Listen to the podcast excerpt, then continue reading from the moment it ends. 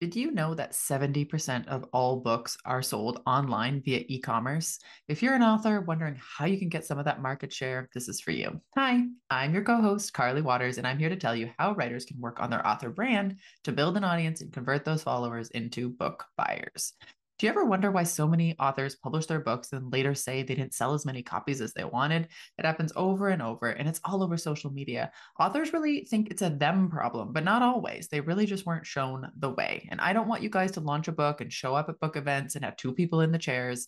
I have helped clients launch books to the bestseller list for over 15 years. I have now built a six module, 10 hour course with all my knowledge, and that will give you the craft and book business information that you won't find anywhere else. And there's an app. Over 100 of you have already joined my new course. And writer Siobhan Moore said, I'm halfway through the course and grieving that I didn't have this information sooner. There's really nowhere else to find it. Worth every penny. Thank you, Siobhan. If you want all that info and everything that will change the course of your writing career, go to carlywatters.com slash course to learn more and use discount code POD15 for the month of April at checkout. That's POD, P-O-D 15 at checkout over at carlywatters.com slash course. Calling all memoirists. I'm so excited to let you know that I've put together an incredible all about memoir lineup for Saturday, the 11th of May from 10 a.m. to 5 p.m. Eastern Time, in which six amazing speakers guide you through everything you need to know to write a memoir that will sell. You'll get opportunities to ask questions of best selling memoirists, while also standing a chance to have your query letter live critiqued during the webinar. To see the awesome lineup and to register, go to biancamarais.com. There's an early bird promotion for the first 50 delegates who sign up. Come and join us and get your memoir groove on.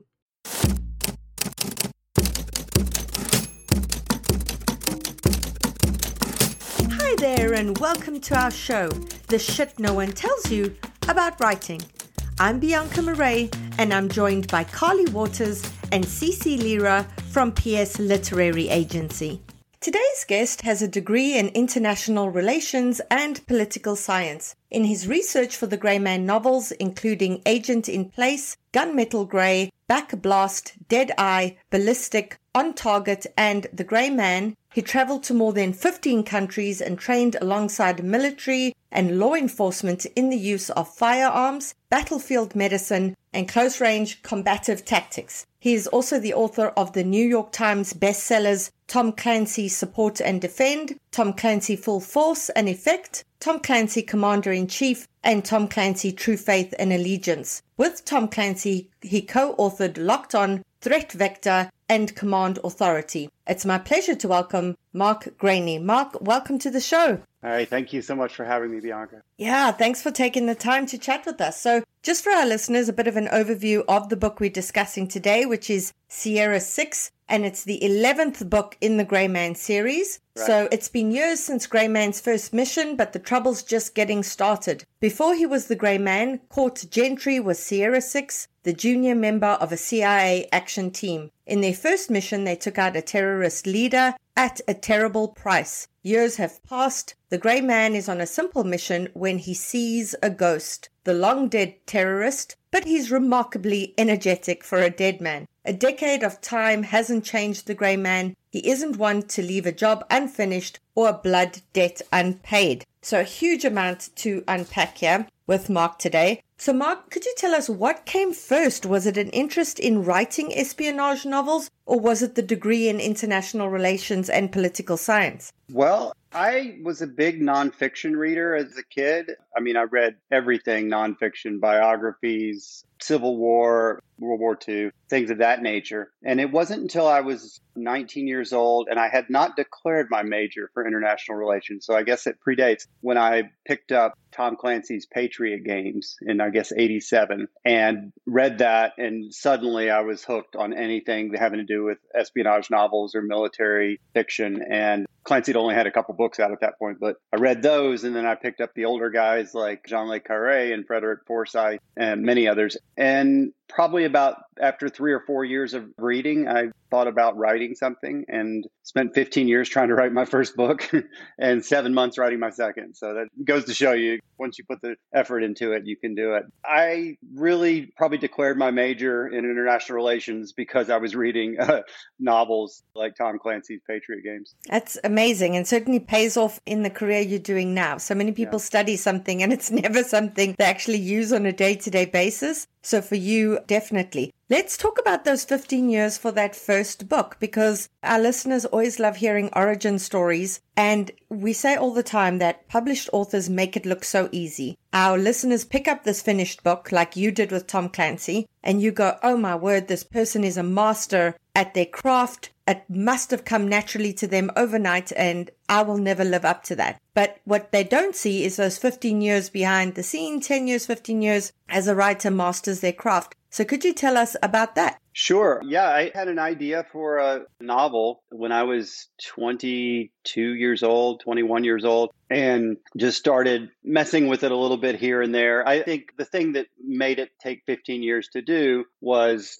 I just didn't really believe that anything would come out of it, but it was fun and I liked to do it and I would pick at it. So I started it in 1990, I think, and finished it in 05. And I literally started it on a word processor and then moved to a computer with a big floppy disk and then I had it all saved on a smaller floppy disk and then on a thumb drive. And by the time I finished it in 05, I guess it was probably on a thumb drive. And literally all the technology developed in that time. And it wasn't until I finished this book that I had picked at for 15 years. And that doesn't mean I spent 15 years writing it. It means I probably spent six months writing it, like all the books I write now. But I just did it over this period. I had it in my head that I wanted to be a writer, but I don't think I really believed that it could ever happen. I didn't know anybody that was a writer. I didn't know anybody that knew anybody that was a writer, as far as I know. I didn't work at it like it was my job or my craft. I had another job. And it wasn't until I finished that first book and I literally just put it to the side and then had an idea for something else. And I wrote my second book in seven months. There's one other thing that happened during that period, which was actually really, really helpful. And it might be helpful for some, depending on where you are in your process of writing and getting published, is probably about 10 years into that 15 year process, I kind of put my book to the side. It was to the side most of the time for 15 years. But, and then I went and I wrote three novellas just back to back to back and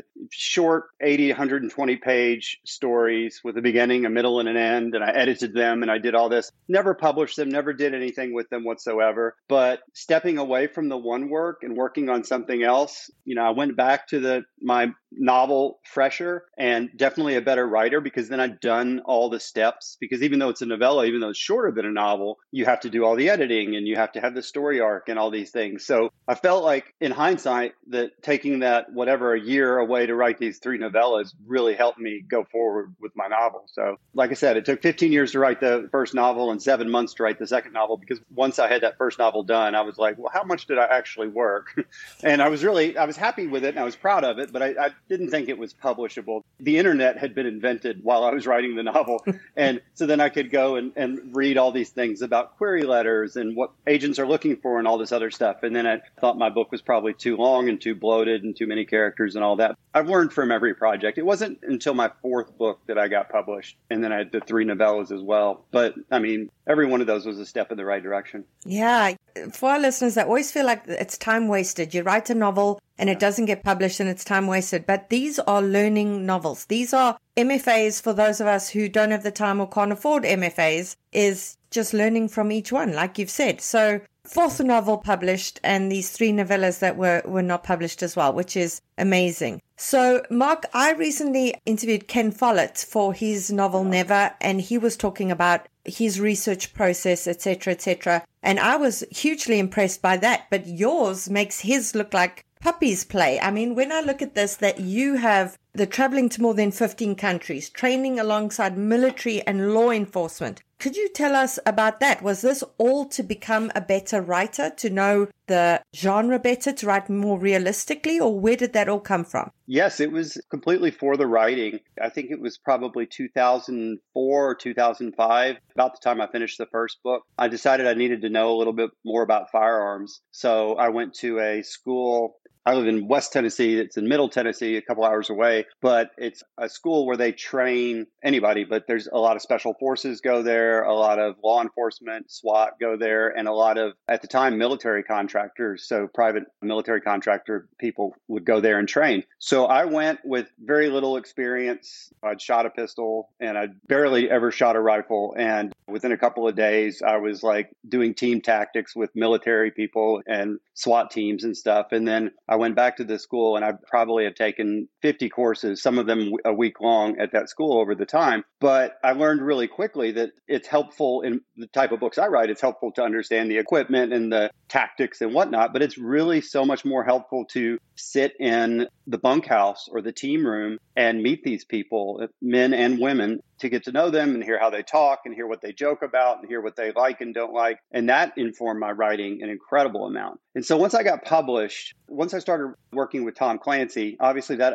opens a lot of doors in the military. So I got on a destroyer and I went to military bases and I went to the Pentagon and I went to some of the three letter intelligence agencies and talked to people, all non classified stuff, of course. And then even last September, I got to fly in the back seat of an F 18 fighter jet after taking water survival course up in Maryland. I went down to New Orleans and flew in the back of an F 18. It all really helps the novels. The location research helps as well. You do as much as you can in the time that you have. I've written two books a year every year since about 2010. So, you know, I always feel like it's a race against time. And it's like, well, I've got 10 days I can go over to Moscow or to Beijing or something like that. I have to be writing 2,000 words a day while I'm traveling and, and all that. I would do more if I had more time, but I keep agreeing to write the book. So that's what slows yeah. me down. I love that kind of immersive approach in it. I remember years ago, I was reading a Patricia Cornwell and she wrote quite a bit about Cape Town in South Africa. Mm-hmm. And Cape Town was spelt with the T being lowercase and the C uppercase. And I was like, you've clearly never even been to Cape Town if you don't even know how to spell it. And that got me worked up. For a novel that I was previously working on that never got published was I was looking at a bodyguard to Nelson Mandela. And I did a ton of research on what it took to be a bodyguard and training and chatted to a whole bunch of people off the record who were South Africans who became mercenaries, leaving the South African Defense Force and then being mercenaries across the right. world. And just chatting to them, I learned so much. But you went and you were with these people experiencing all of these things. So, absolutely amazing way of bringing all of that to your work. So, can we talk about writing a series? Because a lot of our listeners have got books and ideas that have got series potential. But of course, if that first book doesn't take off, you don't get to write the rest of them. So you need to do a really good job with that first book to create enough of a market for it. How do you plan for that, Mark? Do you sit like months in advance and plan out a whole bunch of books in the series going ahead? Or do you always finish at a place that the story can continue and then you worry about the next story afterwards? Well, there's two things there. I have very strong opinions on if you haven't been published and you think you have a series on your hand. I really feel like don't worry about that. Put everything into that first book because trust me, your publisher will make you have a series if your first book is, is good and is successful. It's like you won't be able to make that a one off book if you get published. So obviously, an, an editor might say, well, where do you envision the story going from there? And you should probably be able to talk about it a little bit. But unfortunately, I've talked to dozens and dozens of people who are planning out this eight story arc. And meanwhile, they're not writing their first book. They're sort of like plotting their master plan to take over it. And my experience was I wrote one book. I was just desperately trying to get published to where I could hold something in my hand that I wrote with my name on it and like some artwork. I thought that would be the coolest thing in the world, and it was. But my publisher said to me, Do you have another one of these in you? Or where do you see the story going from there? And I didn't have a plan. And so that leads me into the next part of your question. Right now, I'm working on book 12, which is to say, I have a big outline that doesn't make a lot of sense and it's missing this sort of through line that the story really needs to hold all these cool little parts together. And it's due theoretically in May. They let me get away till about July before they start, you know, knocking on my door for it. And well, I've written some words, but I'll probably end up throwing them away. I want every story to kind of be fresh. I have an idea about doing a story here or an idea about this character and what's going to happen to them in the future. But as far as what is the book about, I have no idea until I start working on the book. For Sierra 6, which is my new one, I thought for a long time I wanted to do an origin story of the series, take you back to when my hero Court Gentry was younger and at some point in the origin. But the danger, once it came time to do that, was well, I've talked a lot about its history. I just like books where they refer back to history, not even something that's in a previous book, but it just makes the characters fuller and richer. And I thought, well, the problem with an origin story is people kind of know how it ends. You know, they, they know the hero gets out of it and they know the hero ended up where he is. But I got the idea of writing a book about one event that happened when my hero was a young man when he's in his mid 20s and relating it to something in the present. It's basically two novels threaded together. And the thing that happened 12 years ago relates to the thing that's happening in the present. And it goes like that. But yeah, so I just had this general idea that I wanted to go back into my hero's past. But it wasn't until last year when it was time to actually write the book that I really started thinking about it. So this year I'm piddling with ideas for the book that I'm going to write this year. And this time next year, maybe I'll come back and talk to you and make it sound like I had it all figured out all along. But it, it, it really is, it really is book by book. But, but again, I just reiterate that if you're a writer just starting out, put everything you have into that first book and make it as good as you possibly can. Don't worry about the series. They will grab you by the neck and pull you into, into writing a series if they love your first book. Yeah, absolutely. And in those 10 books, if you were constantly sort of alluding to his past, when the time came to write this, did you have to suddenly go back to those 10 books and go, oh shit, what did I say had happened in his past? Or was it like once you started writing the series, did you have a very strong understanding of his backstory so that you could allude to it in an organic way without tripping yourself up on those details? I thought I had a really good understanding of his backstory, but as I would go back and look at little things here and there, I've learned a lot. It surprises people. Like if you told me right now, tell me what the plot of Ballistic was, my third book, or the plot of my second Tom Clancy novel, or something like that, I would either not know or we'd have to sit here for a minute as I kind of reworked it out. Sierra 6 is my 21st published novel, and I finished my 22nd. It comes out in July. So it really does get muddled. There's so many things have gone on, and there's things that I need to refer back to as I'm writing, going back to his origins. And I'm like, okay, did we talk about that in Gunmetal Gray or in On Target? You know, like, where was that? I have a big, long PDF file that has all of my books on it. So sometimes I'll search for key terms or something like that, and it'll go through the whole thing. But if you don't know what you're looking for specifically, it doesn't do you a lot of good. So it is really tough once you're 11 books into it. I know who his parents were, I know where he's from, and this and that. But it's like in one book, he might have said something like, I've never done a job in Thailand or something like that. And in a later book, I kind of have to hopefully keep that consistent. People have pointed out before when I've gotten things wrong for sure. Oh, readers will. When they're fans of something, they almost know the book better than you do. So really? they will say, Oh, you said he hasn't been here, but in this book he was there. So they will. So I like that you said you didn't want to do a sort of the origin story on its own because you already knew where he was now. So, yeah. what were the challenges in terms of that? Like writing, because you've got this dual timeline throughout the book. It's 12 years ago, present, 12 years ago, mm-hmm. present, mm-hmm. which is not something you've done in the other books. What kind of challenge did this give you in terms of a learning curve compared to just writing a story, one story in a linear way using one timeline? Yeah, I had a conversation with my editor before I even started this book as I told him what I wanted to do about the past. And he told me, he said, you have to be careful because if there's just a small thing that happens in the present and a lot that happens in the past, people are going to lose the present story arc and vice versa. If I go back to a thing in the past for just a few scenes or a few chapters here and there, and you end up going like 100 pages, because I write long books, it's a 165,000 word book. If you're gone from that plot line for 120 pages or something, you can't expect the reader to be able to pick it right back up. So he said, you really kind of have to balance the story. And I only sort of knew what he meant. I was like, yeah, you're right. But once I started working on it, I was like, oh my gosh, yeah, I need to write two 80,000 word novels and have them thread together just perfectly. And I had a lot of stress trying to decide if one of the plot lines was more thrilling than the other. Is the ticking clock as important? Are the stakes as high? Is the story personal to the hero, which is a super important thing that I would want your listeners to always think about. I can tell by the reviews of my books when I write a book that's like more uniquely personal to your main characters, people just love it. And when it's a little bit more geopolitical or bigger picture or macro, people like it.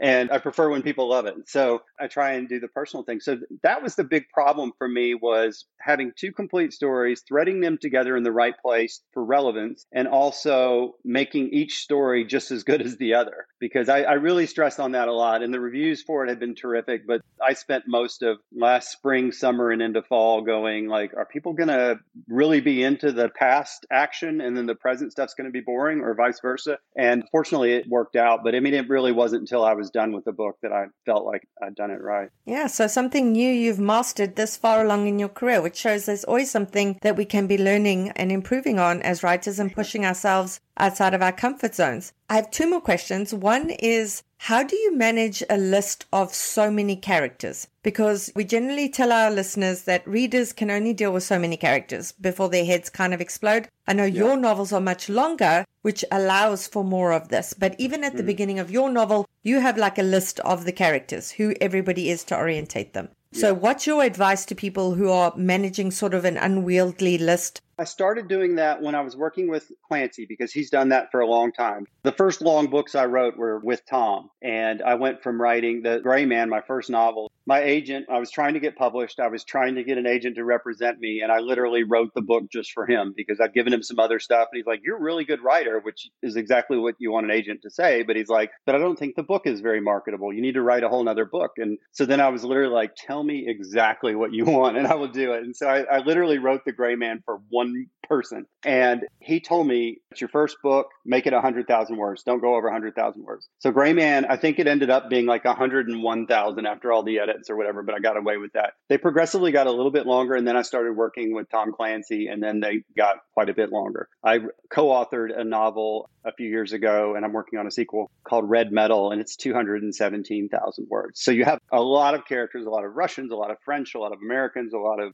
Polish. And so the character list definitely helps. I create the character list as I'm writing the book to help me. I'm 30,000 words into the book and I'm like, wait, what was the computer hacker's name from page 19? So I go back to that and I tweak it. I change people's job titles or whatever as, as the story dictates. But for this type of a novel, I think it's important. I think if you're writing a book like Gone Girl or something like that, where it's a family or something and a smaller cast, you probably wouldn't need to do it. But all my books sort of end up needing it. And again, I write it for myself originally, and then it, I guess it's up to the editor whether whether he keeps it in or, or wants it out. But it does help me, yeah. Yeah, great. And last question. I know we're running out of time. You write lovely, short, self-contained chapters. Do you have like a formula you have in terms of what you need the scene arc to do in terms of your short chapter? How do you manage that? It's a little bit more arbitrary than that. You said earlier, it's like you always can learn, and I'm always learning. I have a book coming out this summer that has some chapters that are probably two pages. But usually, my rule of thumb is around 10 pages, and I feel like sometimes the scenes are very, very short, and you know, you're bouncing around, and I'll put a few scenes in a chapter. But every chapter sort of has to end with a little bit of an aha moment or something to kind of propel readers. I think the most important thing a writer can do is see their work through not their own eyes but through the eyes of a reader. And that as you i'm sure you know is really tough. It's something some people can't do at all. And even those of us that can do it have to really work at it. Because you look at the page and you know what you think is there.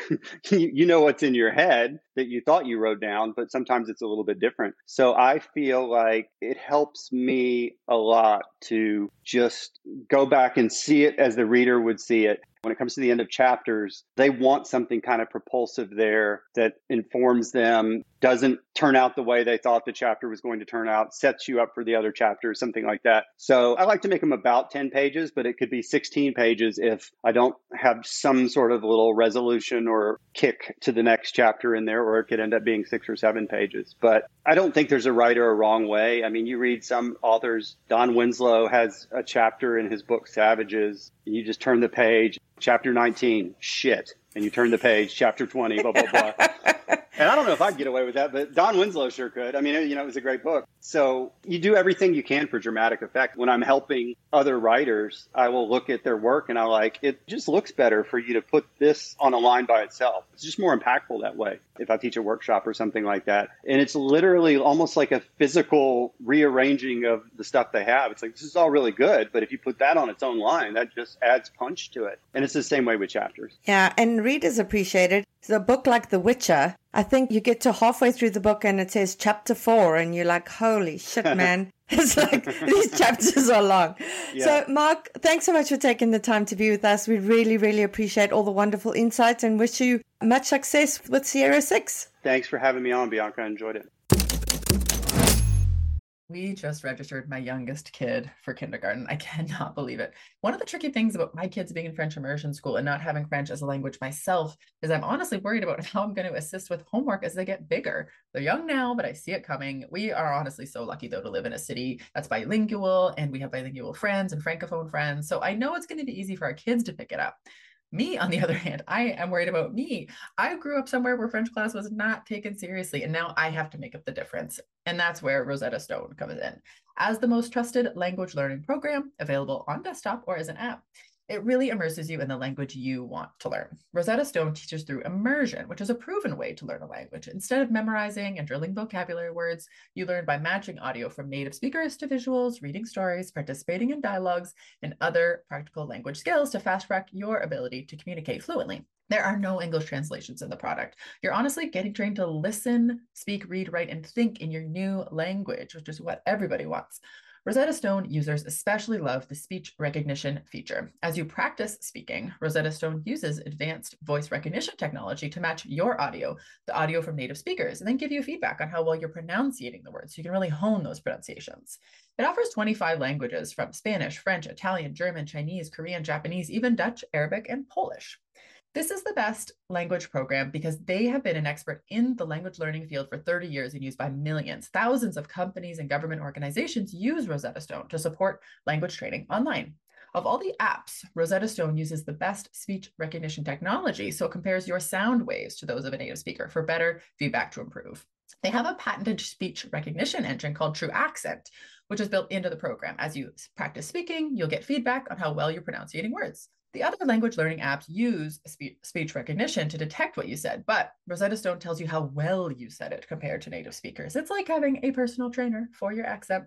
Think about the cost of a one month language course. Think about the cost of one hour private tutoring sessions. With Rosetta Stone, you enjoy lifetime membership and accessibility on desktop or app. We have a special offer for you guys. That's 50% off. That's a lifetime access to 25 language courses on Rosetta Stone for 50% off. This is a steal. Do not put off learning that language. There is no better time than right now to get started. For a very limited time, the Shit No One Tells You About Writing listeners can get Rosetta Stone's lifetime membership for 50% off. That we want you guys to go visit rosettastone.com slash today. That's 50% off unlimited access to 25 language courses for the rest of your life. Redeem your 50% off at rosettastone.com slash today today. Are you looking for beta readers, some of whom might potentially become writing group members down the line? Are you wanting to be matched up with those writing in a similar genre or time zone so they can critique your work as you critique theirs at the same time? Your manuscript doesn't have to be complete to sign up for this 3,000 word evaluation. This particular matchup will be open to registrations from now until the 2nd of June, with the matchup emails going out on the 3rd of June. For more information and to register, go to biancamarais.com, look for the beta reader matchup page, and please spread the word. The more writers we have signed up, the better the matches will be. There are just a few things I'd like to quickly mention. One, we have a new logo, which you might have noticed as you scrolled to find your favorite podcast's latest episode today. Or, you know, your third or fourth or fifth favorite podcast. We're not greedy that way. While we loved our toilet paper logo, it's something that I chose a year and a half ago quite playfully when I thought I was starting a podcast that only two or three of my friends would be listening to under duress. So we thought we would class it up a bit so that once we start with merchandising, you don't have to have a toilet roll on your t shirt and caps. Thank you, Brendan Fisher, for designing us an awesome logo, which, if you look at it carefully, you'll see are books stacked on top of each other. If you haven't seen the logo, head to our social media and you will see it there. Then, thank you to all who attended our first ever virtual retreat. It was a huge success and we really appreciate all of your amazing support. And of course, we hope to do another one in the future, so look out for those details. Then, if you'd like to submit to our Books with Hook segment, please go to my website, biancamarais.com, look for the podcast page. The submission link is there. Please just read the instructions carefully before submitting so that you make sure you include the right format and all the information that we need. And then finally, we're very excited to be announcing a giveaway that we're doing along with Craft Better Books, who are giving away the prize of a world building audit. Now, what is a world building audit? It includes a 30 minute pre project consultation a review of all of your current world building material, a world building audit letter offering praise, feedback, points of growth, a two hour consultation call to answer any questions you may have and do some joint constructive work on your growth points. This prize has a value of $375. Now, the giveaway rules are you need to fill out the entry form with your name, email, and genre. One entry is allowed per person. The winner will be drawn on Monday, the 28th of February, and Craft Better Books will contact the winner by the email given. Now, here's the link for you to go and enter that. It's www.craftbetterbooks.com forward slash world building giveaway and there is a dash uh, or hyphen in between each of those words. World building giveaway. We'll also post the link on our socials and on the website. And if you're writing in speculative fiction or perhaps doing historical fiction or anything that requires a bit of world building this is an absolutely amazing amazing prize. So make sure that you enter for that we apologize for the recording quality of the next interview. The sound quality isn't great, but still, Josie had a lot of amazing insights to share, which is why we did our best to fix it, and we're hoping that you can still enjoy the interview. Today's guest is an unabashed romantic who met her husband when she stepped on his foot on his 21st birthday. She lives with him, their two sons, and their cats in England. She is the number one New York Times bestselling author of One Day in December and The Two Lives of Lydia Bird. It's my pleasure to welcome Josie Silver. Josie, welcome to the show. Yeah, thank you, Bianca. Thank you for asking me to come on. It's really nice to be here. Yeah, wonderful to be chatting with you. One Day in December had such huge success, like straight out the gate. I remember being on Instagram at that time and it was just everywhere. Every bookstagrammer was posting pictures of it, was talking about it. So could you take us through a bit of your journey to publication? When you started writing that novel, how difficult it was or how easy it was to find an agent and then getting the actual book sold? Okay, well, that book was my first Josie Silver book, but it wasn't actually my first book. It was my 13th book. So it might seem like a bit of a overnight success, but actually it was one of those where it kind of snowballs and snowballs. So I started writing probably about more than a decade ago, entered into a Mills and Boon writing competition, and I didn't win, I placed second, but that gave me the opportunity to work with an editor and kind of spend some time working on that manuscript which eventually didn't get published because they kind of said, we really like your writing style, but you like to include too many secondary characters and you swear too much.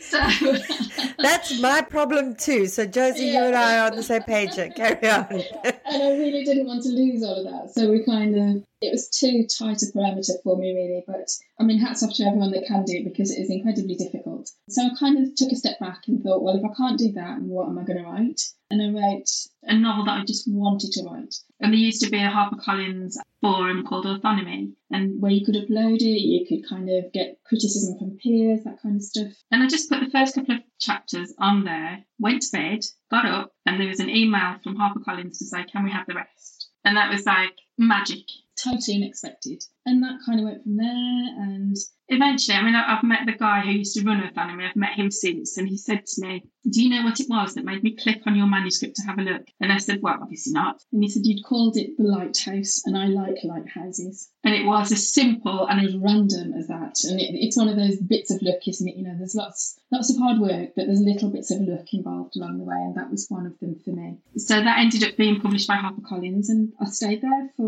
several books. You know, I was there for probably seven books with seven different editors. I self published as well, so I did kind of, you know, a bit of hybrid, doing a bit of both. And then one of the editors that I'd worked with at HarperCollins got in touch with me. She'd since moved to Penguin and said, Would you fancy writing a Christmas book for us? And I was just at, at the right point in my career to move on to something different. So I said yes, and that was kind of how One Day in December came to be born. You know, that book turned into One Day in December.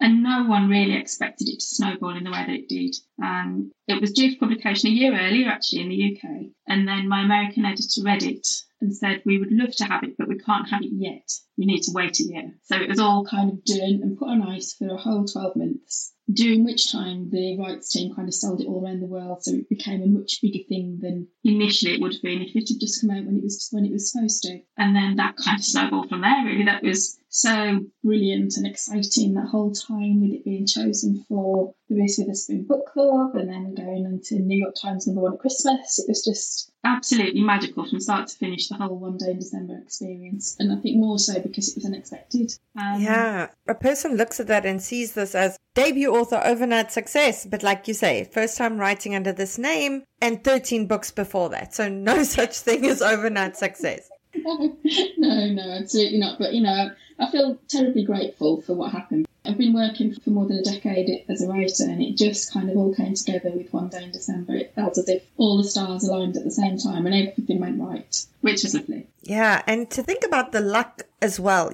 I teach creative writing, and I tell my students all the time that luck is a huge factor. I remember with my first novel as well, my agent at that time picked mine because, you know, the title appealed to her and she saw, oh, it was a story based in South Africa and she'd just been chatting to her South African friend. And again, without that, how many novels have just been lost because they didn't have the luck of somebody picking them at the right time? And I love that it was your title that made him. Yeah.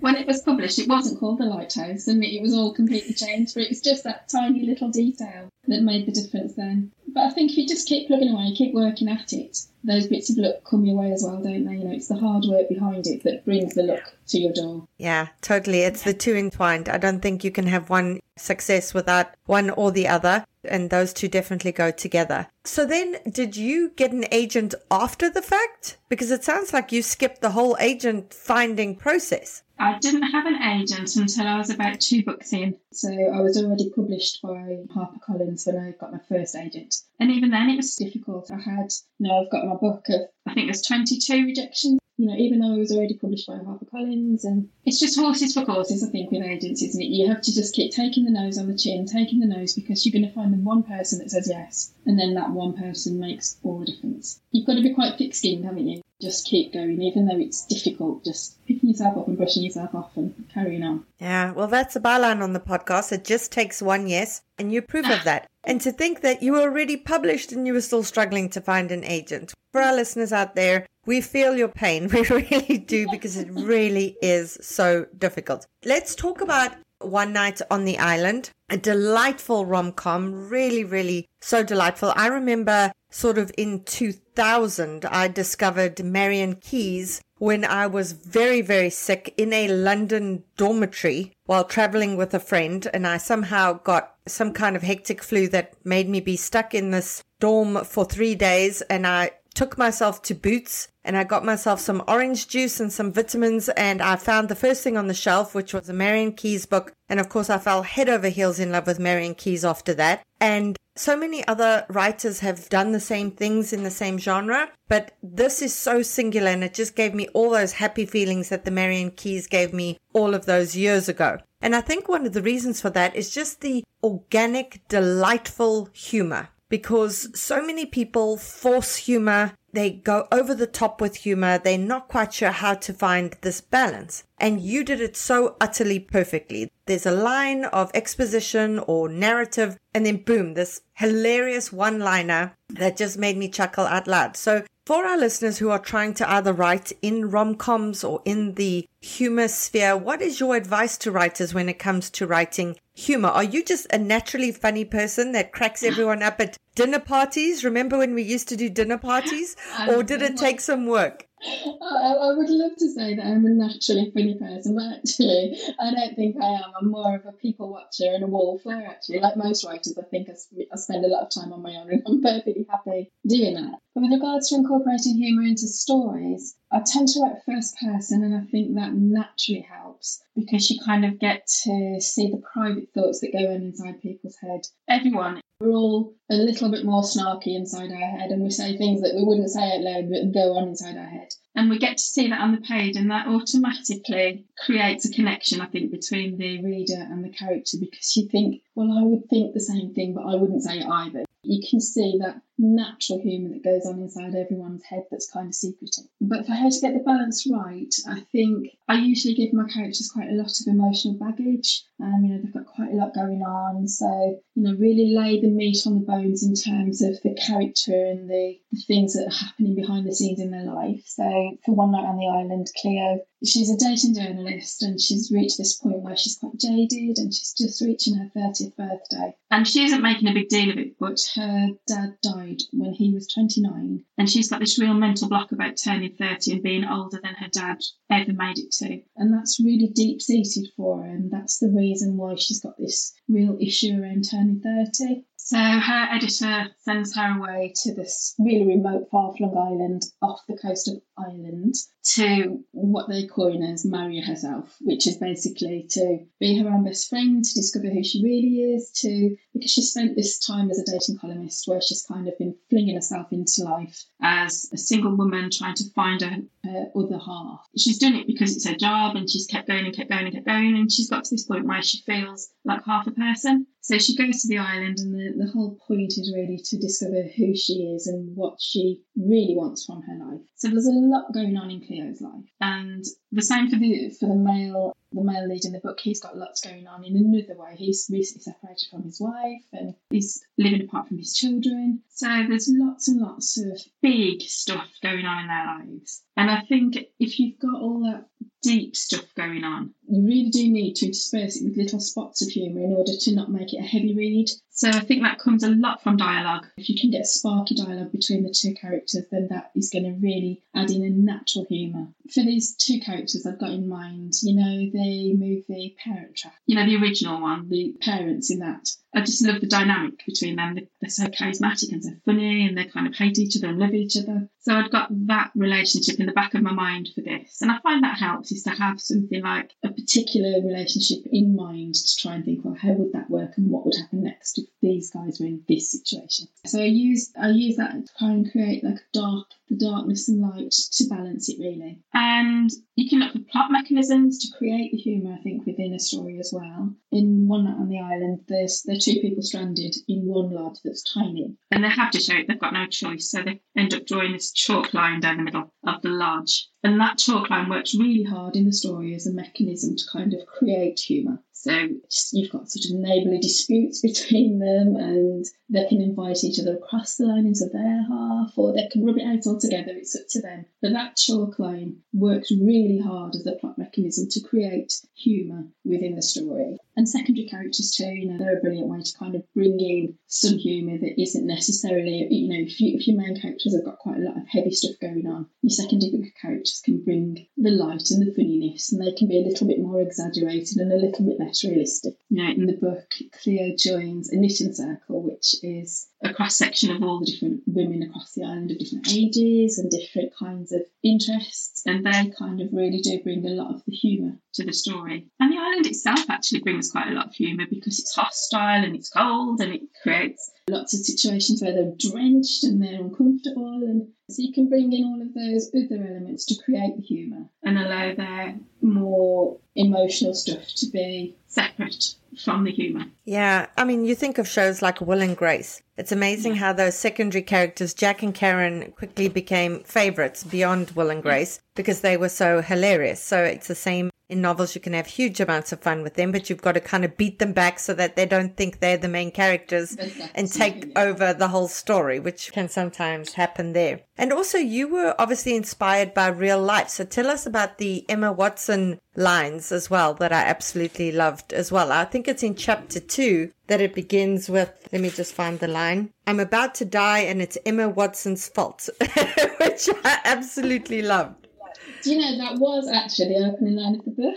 That was the beginning of the book originally before we put the first chapter that, that now precedes it. And it was it was a Vogue interview that she did where she was kind of speaking about being happy as a single person and being whole as a single person. And she used the phrase self partnered, I think she actually said. And that resonated with me as just such a, a fresh and you know a better way to look at being single really and that was a, a, bouncing off point for the book so emma does make quite a few appearances throughout the book we keep referring back to her and cleo apologizes to her at one point to say i'm really sorry emma i'm letting you down there because, because i'm just doing all of the wrong things i'm not happy being single i really want to fall into bed with this man I could definitely sense that that was your opening line. I knew that your first chapter came after that because it was just such a freaking perfect opening line. But having said that, your first chapter hit like all the things that a first chapter needs to do. Because we're saying on the podcast, you need inner conflict, you need external conflict. You can't just have a character who's got inner conflict. You need outer conflict. You can't have a character alone. They need to be interacting with someone in a way that reveals who they are as a person that reveals their life situation, that answers the question, why now? Why today? Why is the story starting now as opposed to last month or next month? And you need to see what the stakes are and you need to keep the reader intrigued so that they're turning pages. And you manage to do all of that in quite a short first chapter. So could you tell us a bit about that? Like, is it something you give a lot of thought to as you sit down and like go, what are the stakes? What is the inciting incident, etc.? Or do you, after 13 books, kind of now approach it more intuitively? I mean, I'd love to say that I'm a big plotter, but it would be a big lie. Um, I'm more of a, you know, pantser, which is which is exciting in one way, but also it's a little bit kind of it's terrifying, isn't it? Because you're never quite sure what's going to come out of your fingers. Sometimes it's magic, and sometimes it's absolutely terrible, and you have to kind of, you know, sort out what's going to go on the page. But with with this first chapter, as I said, it did go in later in the book because I always like to start right in the middle of the action, so I'll jump straight in and perhaps start with dialogue. You know, throw the reader in in the middle of a conversation, so they have to kind of think, okay, what's going on here, and really kind of jump in think first and get into the story. Which is why I originally started off with that line because she's on the boat, she's on the way to the island, and it's really kind of in the middle of the action. But then when we sat back and looked at it, I thought actually that's too much action. We do need a little bit of scene setting before. So yeah, so I, I use that first chapter to really kind of set the parameters of what she does and to create it sets out her inner conflict in terms of you, you you find out that she's turning 30 you find out that she's feeling very left behind her school cohort of all the people who married children all of those things. And you find out through conversation also that her father died when she was when she was a baby. She's got no no recollection of him. And that she's pretty jaded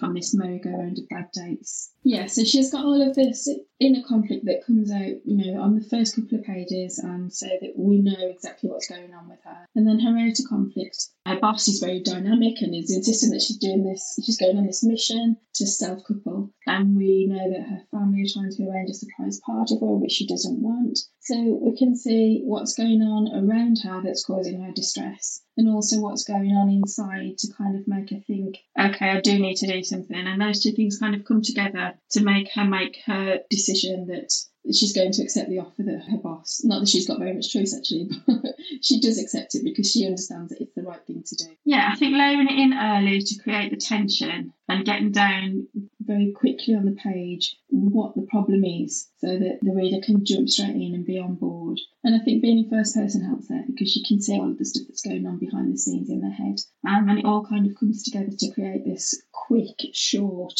sketch of the overarching theme for the whole book.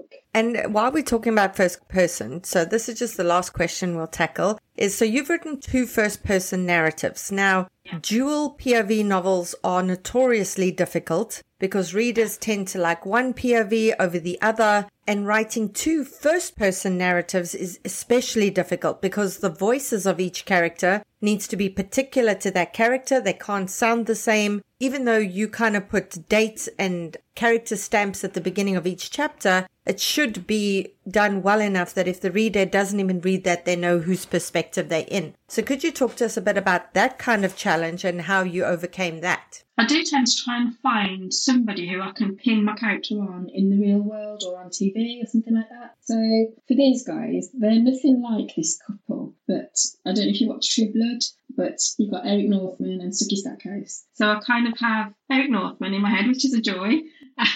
Always wonderful. Uh, Sookie, and have them because they're, they're very distinct characters, aren't they? In whatever situation my characters are in, I'll think, well, what would he do in this situation? And what would she say in this situation? It helps me to just keep them completely separate and they're, they're so different and the physicality of them is so different, the way that they move, the way they stand. You can kind of get all that subtly down on the page and that helps, I think, if you can keep them very separate in your head by assigning them a, an actual personality. It's, for me, a little trick that helps me to keep them completely separate on the page as well. And first person's great because obviously you're inside their head, so you can see the same situation, but that they react differently and they think different things from observing the same thing. And with One on the Island in particular, Max American from Boston and Cleo is British. And I mean, I've got an, an American editor who was brilliant because she kind of went through it with a fine tooth comb for me. So what I've tried to do was keep the Mac's and sections in American English and clear sections are in British English. So they're just very slightly different in terms of how they're written and how they're presented. And I think keeping that everything through the spelling and different spelling of words and stuff in Max is in American English, which hopefully is just subtle enough for the reader to just see the difference on the page as well as kind of in the story, but to see it physically, you know, in the spellings and in the syntax. I didn't notice that, and I normally do notice things like that, which is great because sometimes you notice something and it takes you out of the story. You did it subtly, but I knew that there was something and I couldn't quite put my finger on it. And now you've revealed that. So that's absolutely amazing. Josie, we've come to the end of our time. Thank you so much for taking the time to chat with us. For our listeners, we will post a link to One Night on the Island on our bookshop.org page, on our affiliate page. Remember, if you buy through there, you support the podcast, you support an independent bookstore, and you support awesome authors like Josie Silver. And that's it for today's episode. If you have any questions about writing or publishing, please email me at theshitaboutwriting at gmail.com and I'll do my best to get them answered for you. I hope you'll join us for next week's show. In the meantime, keep at it. Remember, it just takes one yes. Did you know that 70% of all books are sold online via e commerce? If you're an author wondering how you can get some of that market share, this is for you. Hi, I'm your co host, Carly Watters, and I'm here to tell you how writers can work on their author brand to build an audience and convert those followers into book buyers. Do you ever wonder why so many authors publish their books and later say they didn't sell as many copies as they wanted? It happens over and over, and it's all over social media. Authors really think it's a them problem, but not always. They really just weren't shown the way. And I don't want you guys to launch a book and show up at book events and have two people in the chairs. I have helped clients launch books to the bestseller list for over 15 years. I have now built a six module, 10 hour course with all my knowledge, and that will give you the craft and book business information that you won't find anywhere else. And there's an app.